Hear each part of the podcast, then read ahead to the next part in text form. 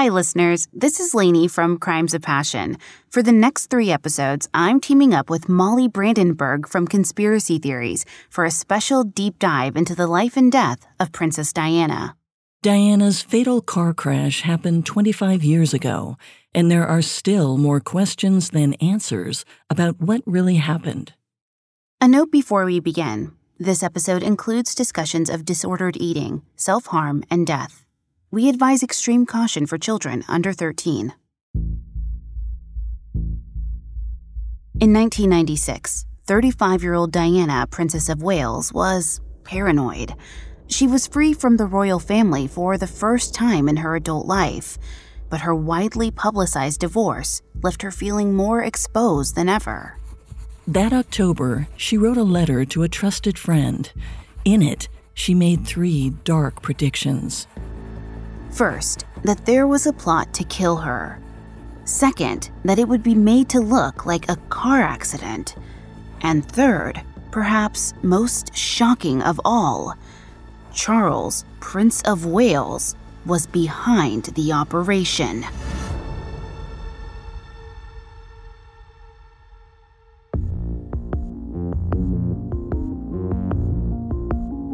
Welcome to Princess Diana, the Royal Special, a three episode Parcast special presented by Conspiracy Theories and Crimes of Passion. I'm Molly Brandenburg. And I'm Lainey Hobbs. Today, we're bringing listeners of both our shows together for a mini series examining one of the British Crown's most controversial figures, Princess Diana. In July 1981, 750 million people tuned in to watch Diana Spencer's wedding to Prince Charles. 20 years later, 2.5 billion watched her funeral procession. These landmarks pinpoint the middle and end of a story that captured the hearts of many, but they hardly cover the whole narrative. Which is where we come in. Today, we'll track Diana's early life the tragic downfall of her marriage, and her humanitarian contributions. We'll also explore Diana's last year of life as she broke away from tradition and became an international icon. In the next episode, we'll investigate the haunting clues surrounding her fatal crash, including potential murder plots and suppressed eyewitness testimony. Then, in our final episode, we'll look at how Diana's remarkable life and death impacted the royal family and the world for years afterward. We have all that and more coming up. Stay with us. This episode is brought to you by Terminix. There's one thing we can all agree on dealing with pests is a pain. But luckily, Terminix can help because when pests show up, so does Terminix. With over 95 years of experience, they have what it takes to take on any pest problem fast. So if your home or business has pests, don't stress it. Terminix it. Visit Terminix.com to book your appointment online today. That's T E R M I N I X.com. This episode is brought to you by BetterHelp bottling everything up can be really bad for you in the long run and have some terrible consequences. And this isn't a conspiracy theory. The more you let things build up, the more of a toll it can take on your mental health. I know for me, in dealing with some traumatic events in my life, I had the tendency to think, well, they've already happened. I'm okay. Other people have it worse. It doesn't matter much. And through therapy was really able to understand how those events impacted me and changed how I'd started to see the world in ways that weren't great and were sometimes making my life worse. So, therapy or dealing with any traumatic events you've had might really help you in terms of how you can live in the present moment now. So, if you want to give therapy a try, check out BetterHelp. It's entirely online, convenient, and flexible. It's also really easy to get started. Just fill out a brief questionnaire to get matched with a licensed therapist. Get it off your chest with BetterHelp. Visit betterhelp.com slash conspiracy today to get 10% off your first month. That's betterhelp, H-E-L-P dot com slash conspiracy. This episode is brought to you by Anytime Fitness. Forget dark alleys and cemeteries. For some, the gym is the scariest place of all, but it doesn't have to be. With a personalized plan and expert coaching, Anytime Fitness can help make the gym less frightening. Get more for your gym membership than machines. Get personalized support anytime, anywhere. Visit AnytimeFitness.com to try it for free today. Terms, conditions, and restrictions apply. See website for details.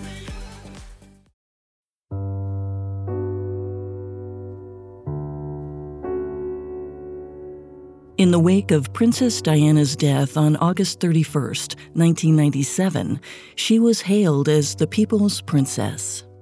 By many accounts, Diana had been a British commoner who'd gained her status by some stroke of luck.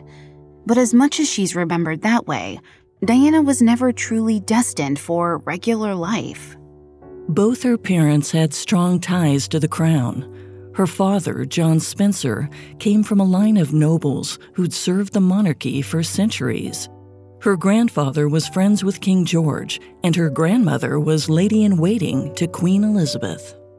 When Diana's parents, John and Frances Spencer, married, they understood immediately the importance of maintaining the noble lineage. After all, the couple's future son would be the next heir to the Earl of Spencer title, a noble ranking that almost guaranteed wealth and social prestige. And after giving birth to two girls in 1959, Diana's mother finally gave birth to a boy, John Spencer. The newborn lived only 10 hours, and though Diana's mom fell into a depression, the pressure was on to produce another male heir. Just over a year later, on July 1, 1961, she gave birth. According to biographer Andrew Morton, their fourth child was the girl who should have been a boy. Her name was Diana Frances Spencer. Diana's mom struggled to hide her true emotions. Even after she gave birth to a boy, Diana's younger brother Charles, in 1964, her depressive mood persisted. This left a dark cloud hanging over the Spencer marriage. Though Diana wasn't at fault for her mother's frequent bouts of sadness, it's possible she blamed herself for them. According to research published in the Journal of Family Psychology, children of depressed parents are more likely to experience parental guilt induction. This occurs when a parent displaces blame for their own problems onto a child or continuously reminds them that they're burdensome. For Diana, this seemed to manifest in an acute sense that she wouldn't have been born had her first brother survived, and possibly that she herself had caused the strain in her parents' marriage. So it was all the more devastating when Diana's mother walked out on them in 1966, when Diana was just five. Frances told Diana she'd come back for her, but it was a hollow promise. In the aftermath, a heated custody battle broke out, and since Frances had been the bolter, John won custody of Diana and her siblings.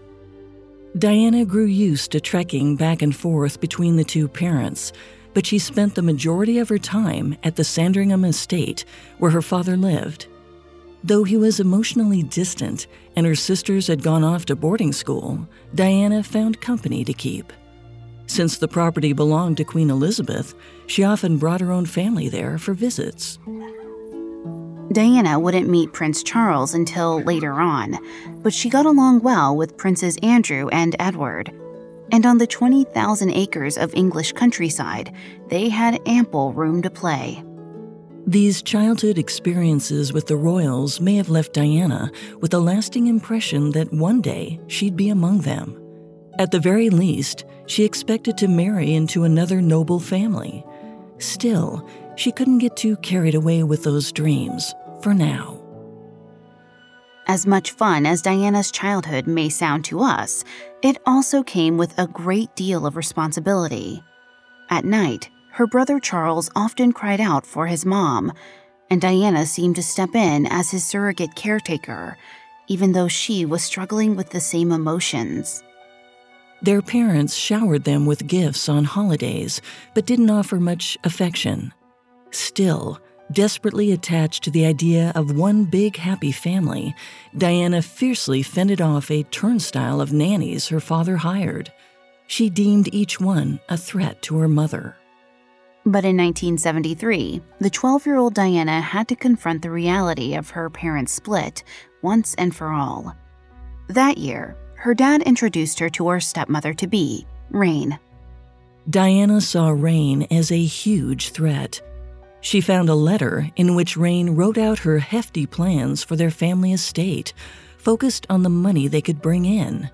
It was a grotesque abuse of their family's social status. But to Diana's dismay, none of this dissuaded her dad from remarrying in 1977. Now 16 years old, Diana watched as Raine stripped the Spencer home of its ornate charm.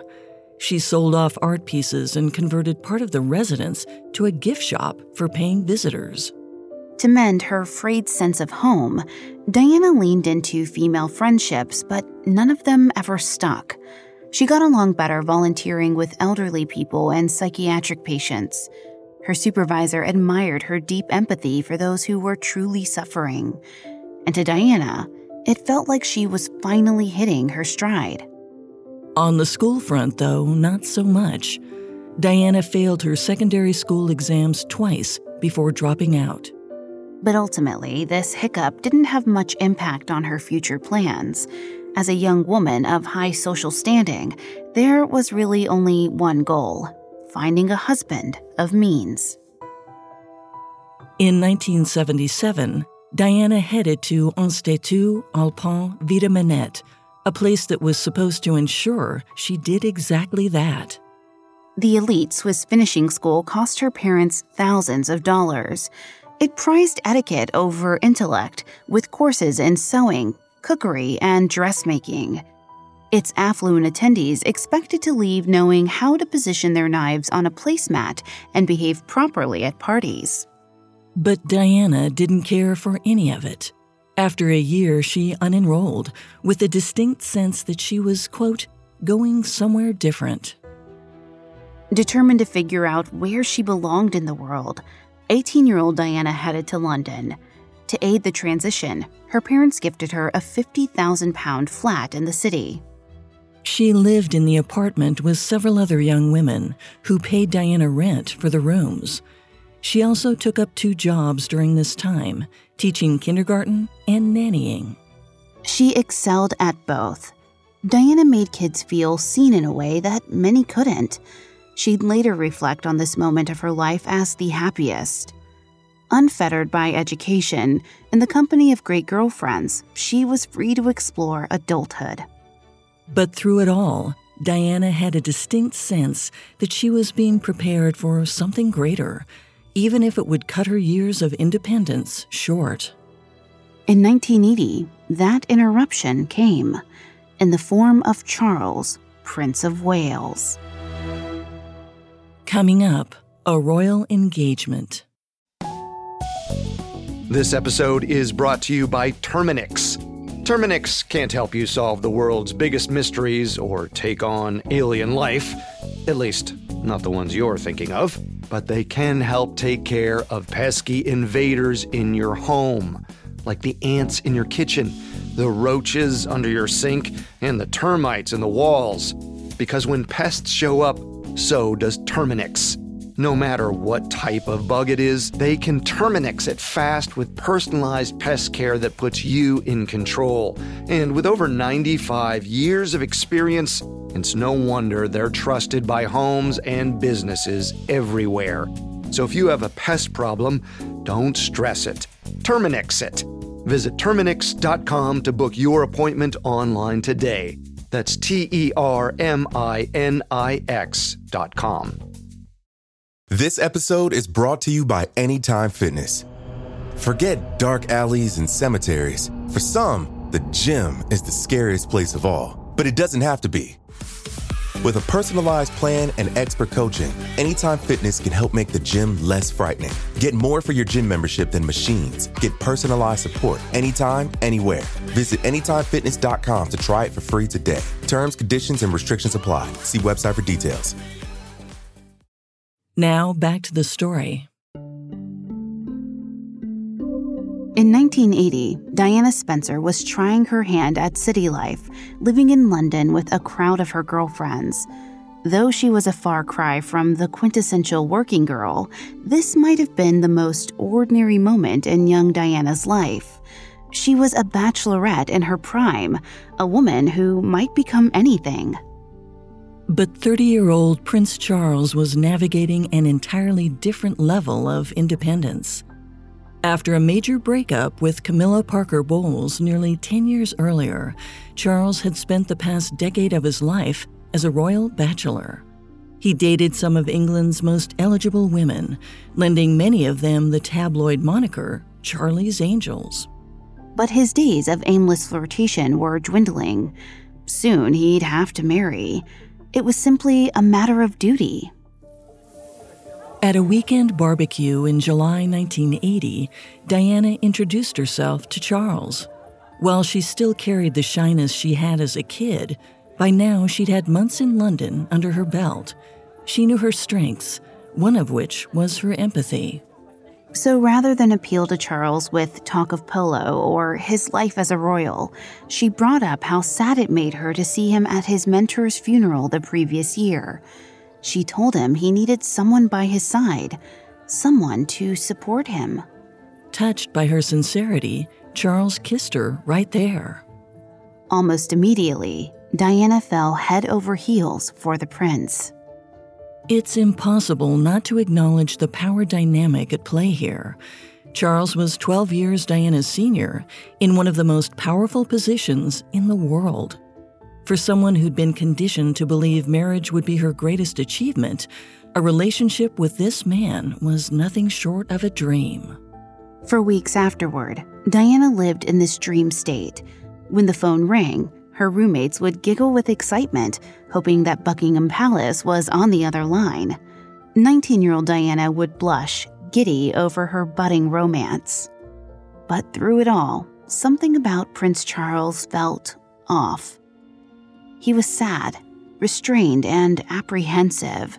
He'd call for several days straight, then not for another three weeks.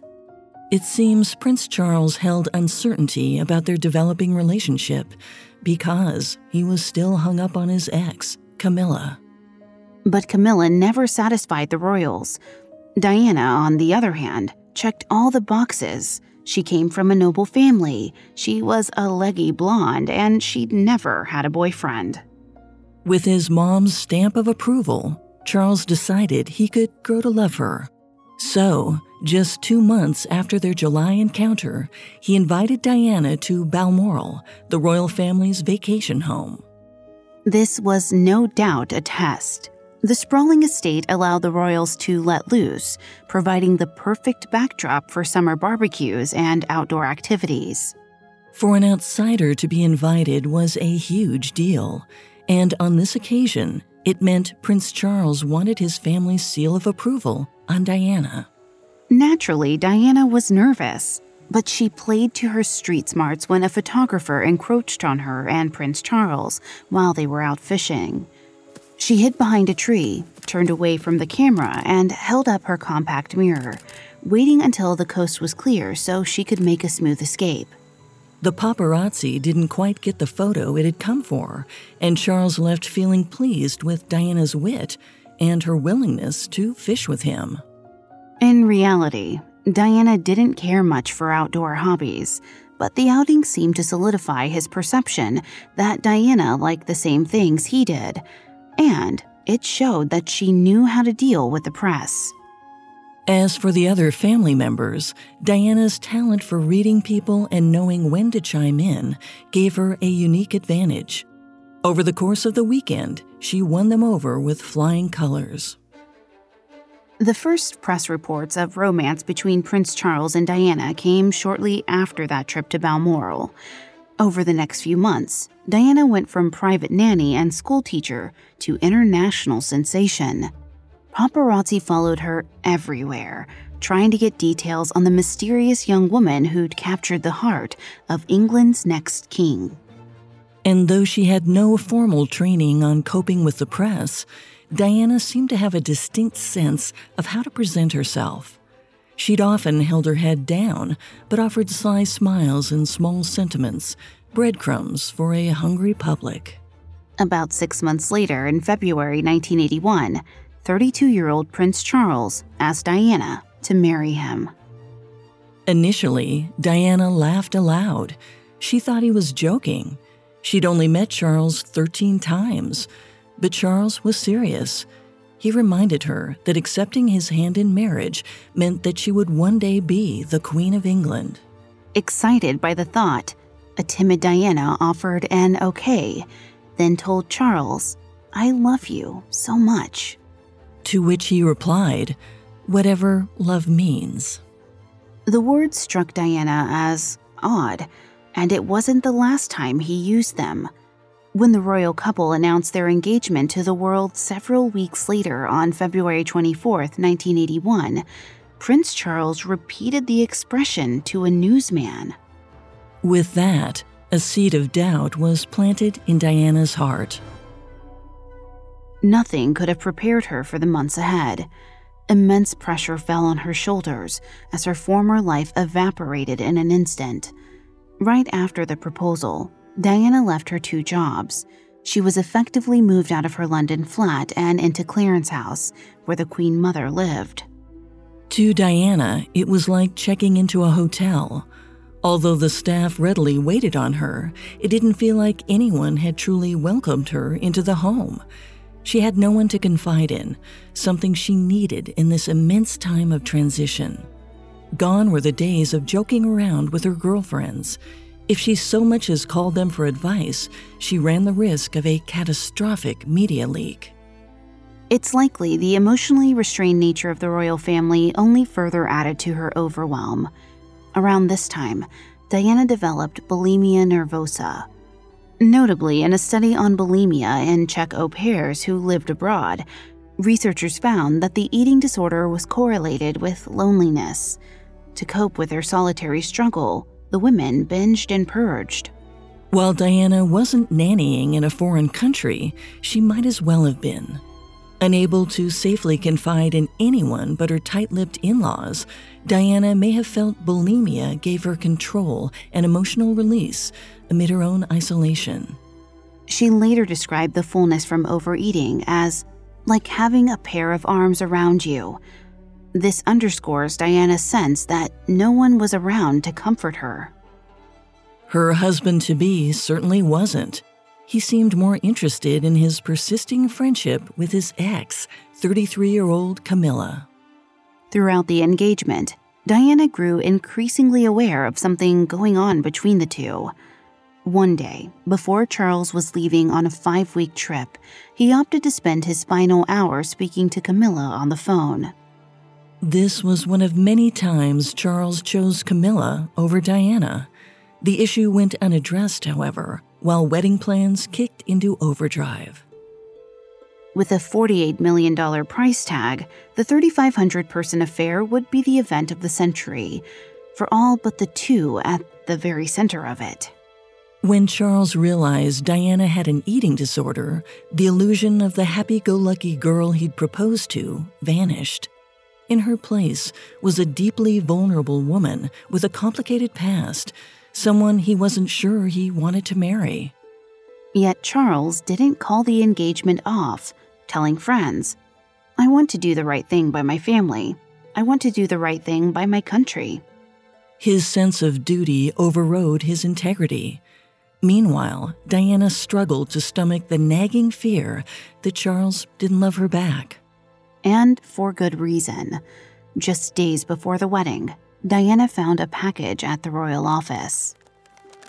When Diana ripped it open, she discovered a gold bracelet engraved with the initials G and F for Gladys and Fred, the nicknames Camilla and Charles used for one another. Devastated, Diana told her sisters she couldn't go through with the wedding, but they insisted that her face was already on the tea towels it was too late to back out, so the wedding planning continued. The night before the ceremony, in a moment of honesty, Charles told Diana he didn't love her. Perhaps he thought things would go more smoothly if Diana understood what she was getting herself into. When she woke on July 29, 1981, Diana was deathly calm. the day's events pushing her forward like a funeral procession. That day, 750 million people watched Diana marry Charles, Prince of Wales, at St. Paul's Cathedral. Waving from the balcony of Buckingham Palace in her extravagant wedding gown, Diana was a shrunken version of who she'd been half a year prior, both emotionally and physically. In that time, her waistline had gone from 29 to 23 and a half inches. On their honeymoon, matters went from bad to worse. The royal yacht boasted plenty of space to cuddle and make memories, but Charles was more interested in reading his books than spending time with his new wife. Although he did make time for Camilla, calling her every single day of the trip. One day, when Charles and Diana pulled out their calendars to talk plans, two photos of Camilla slipped out of Charles' calendar. To cope, Diana continued to binge and purge. When the family had their annual outing to Balmoral shortly after, Diana retreated to her room for much of it. Her difficulty adjusting was noticed by all. The Queen was particularly upset about Diana's inability to transition to the royal lifestyle. But others in the family tried to support the young Diana. The Queen's sister, Princess Margaret, felt sympathy for her. She reportedly advised the Queen to let her do what she likes. At the time, Margaret had faith that Diana would come around. And Prince Philip, husband to the Queen, was also supportive of Diana. When he first entered the royal family, Philip didn't have the approval of his wife's father, so it's likely Philip was able to empathize with Diana's feelings of being out of place in this new environment. Unfortunately, these alliances couldn't make up for the fact that Diana's new life was taking an enormous toll on her. And rather than help her, Prince Charles told his family Diana was troubled. As the couple's marital struggles piled up, that was the excuse the royals accepted. The problem was the newcomer, not her husband. Coming up, a royal pregnancy. Now, back to the story. In the fall of 1981, Diana announced that she was carrying the future heir to the monarchy, but the pregnancy was a disaster of its own.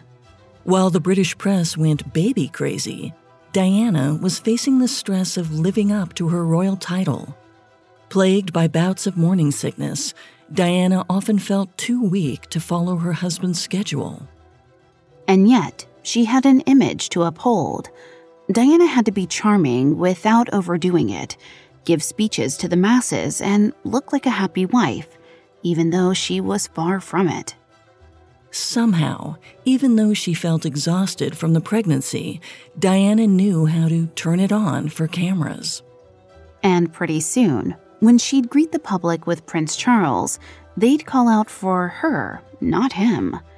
It made him jealous. She'd only had a title for a short time, yet she'd already won favor from the masses. Paradoxically, all Diana truly wanted at this time was encouragement from her husband and the royal family. She'd later reflect, they'd be there to criticize me, but never there to say, well done. Exasperated, four months into her pregnancy, Diana threw herself down the stairs. Diana claims she knew she wouldn't lose the baby, but the incident spooked Queen Elizabeth, who rushed to her side, shaking. Meanwhile, Charles went for a ride on his horse as though nothing had happened. When he returned, he minimized Diana's emotions, telling her she was just crying wolf. His dismissal only thrust Diana deeper into her spiral, feeling wholly ignored by the man who was supposed to be her life partner. As the pregnancy wore on, Diana grew increasingly overwhelmed, while Charles grew more despondent. But even the cold front in their marriage couldn't detract from the joy of Prince William's birth on June 21, 1982. But in the aftermath of her first child's birth, Diana was gripped by postnatal depression. Psychiatrists prescribed pills, but Diana felt that what she truly needed was rest. She'd spent her pregnancy pushing herself. Now she needed to give herself time. Prince Charles didn't see it that way. He continued to downplay the severity of her problems. Desperate for him to understand her struggles, Diana repeatedly reverted to self harm. There were at least five times she attempted suicide. It may have seemed to her like self harm was a way of gaining a sense of control out of a life that no longer felt hers. Researchers at the University of Turin, Italy, hypothesized that sensations from self harm may also be linked to a renewed sense of agency, of being an individual who is capable of taking action in and on her environment. Despite her enormous mental health challenges, Diana was still a doting mother to young William. And in 1984, 23 year old Diana gave birth to her second son, Harry. For Diana, it was a moment of great joy. Prince Charles, on the other hand, was seemingly less interested in the new child. Apparently, he remarked that he wanted a girl. Reminded of the way her own parents had cast their gender disappointment on her, Diana was livid. Charles' opinion wasn't the only one that mattered. Diana was Harry's parent, too and she'd do whatever she needed to ensure he never felt lesser than, even if it meant breaking royal protocol. From that moment, Diana devoted her all to the boys, showering them with affection. On its own, this might not seem like an act of rebellion, but the royal family is known for keeping such displays to a minimum. Public outings were deemed business matters, and hugs weren't seen as professional. Diana disagreed. Photos of her and her boys across the years reveal her fierce emphasis on cuddling and physical closeness. She also wanted them to have as normal an upbringing as possible, insisting that they go to school so they could be among other kids. And despite busy royal agendas, Diana also spent a lot of time with them at home. Perhaps this was her way of ensuring they didn't grow up surrounded by emotionally distant caretakers like she had. These choices empowered her in a similar way to the time she'd spent in London with her girlfriends. She was reminded how skilled she was at caring for others. Soon, this newfound confidence bled into her duties as princess. In 1989, Diana opened a charity for AIDS and used her own publicity to draw attention to the cause. Her confidence radiated. A new sense of self sovereignty seemed to mark her actions. One night that year, she joined Charles at a birthday party for Camilla's sister. Though Charles tried to dissuade Diana from attending, she knew Camilla would be there, and she wanted to make her presence known. Several hours into the party, Diana found Charles and Camilla in the basement, chatting on a couch together. Upset, Diana asked for a private word with Camilla and admitted she knew exactly what was going on. This little interaction at the party left Charles livid. At this point, the two felt like their marriage was beyond repair. Stuck in a relationship that was little more than a public show, both Charles and Diana entertained extramarital affairs. While Charles' regular visits to Camilla never raised a word from the press, Diana's harmless outings with male friends often won their scorn. The inequities were glaring. But by now, Diana knew that feeling sorry for herself got her nowhere. If she wanted any control over her story, she'd have to take matters into her own hands. So, in 1991, at age 30, Diana approached her friend and asked her to help write an autobiography. There was just one caveat it would have to be written without anyone knowing she'd participated in it. She settled on British royal reporter Andrew Morton as the writer. For months, audio tapes of Diana's interviews inside Buckingham Palace were clandestinely transported to the outside. A year later, in 1992, the book came out with a bang. It was a tell all to beat all tell alls, and as Diana had anticipated, the Crown wasn't pleased. While she didn't outright admit to sharing information herself, Diana did tell the public that she'd encouraged her friends and family to talk with a reporter. To the royal family, it was betrayal. She'd broken a code of conduct. Mere months later, 31 year old Diana and 44 year old Charles announced their separation. Their drama had become so messy that even the Queen encouraged them to get a divorce. It took four years for the couple to reach a settlement, but they eventually divorced in 1996. As part of the settlement, Diana agreed to step down from the British throne, so long as she was able to retain her apartments at Kensington Palace and her title as Princess of Wales. But those were meager keepings given what was about to be taken from her. First and foremost, royal security, at a time when she needed it most. Diana became increasingly vulnerable to paparazzi who stalked her every move. And she began to worry that the royal family might have a dark vendetta. But 35 year old Diana pushed past her fear to make further humanitarian strides throughout 1997. She stepped out into active landmines in Africa and worked to raise money for a cancer hospital in Pakistan. She also made great efforts to spend time in the summer months with her children, who, now 12 and 15, were forming a new sort of bond with their mother. During this time, Diana met a new man, Dodi Al Fayed, an Egyptian film producer and heir to the Harrods department store empire. On the morning of August 30th, 1997, Diana awoke on Dodi's yacht, which was anchored on the emerald coast of Sardinia.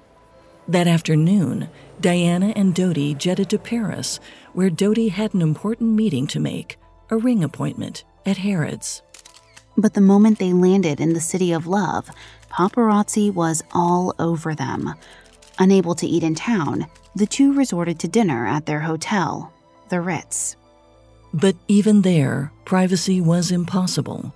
So around midnight, they set up an escape plan. They directed several cars to exit the hotel through the front, while they headed out the back where Henri Paul, the head of security at the Ritz, was waiting for them. Henri knew the streets of Paris well. If all went according to plan, they'd be at Dodi Al Fayed's Paris apartment in no time. But the diversion didn't work. Within minutes, a fleet of motorcycles sped behind them along the River Seine, armed with cameras. Around 12:23 a.m., Henri Paul steered into the Pont de l'Alma tunnel. Moments later, the car collided with a pillar, killing Henri Paul and Dodi Al Fayed almost instantly. But two people were still alive Dodi's bodyguard and Diana. She was just barely clinging to life. Emergency responders massaged her heart, trying to keep her alive before she was shuttled off in an ambulance. But in the early hours of the morning, at a nearby hospital, she succumbed to internal bleeding due to a tear in her pulmonary vein. Billions mourned as news outlets feasted on the story. The royal family sequestered Diana's sons at Balmoral to keep them away from the hubbub. As for the investigation, Paris police officers cleaned the crime scene and put the blame on the driver, who allegedly had alcohol in his system at the time of the accident. One emergency responder on the scene claims Diana said something right before falling unconscious forever. My God, what has happened? Though Diana's life far eclipses the tragedy of her death, her last question echoes on, igniting a mystery that people have devoted decades to solving.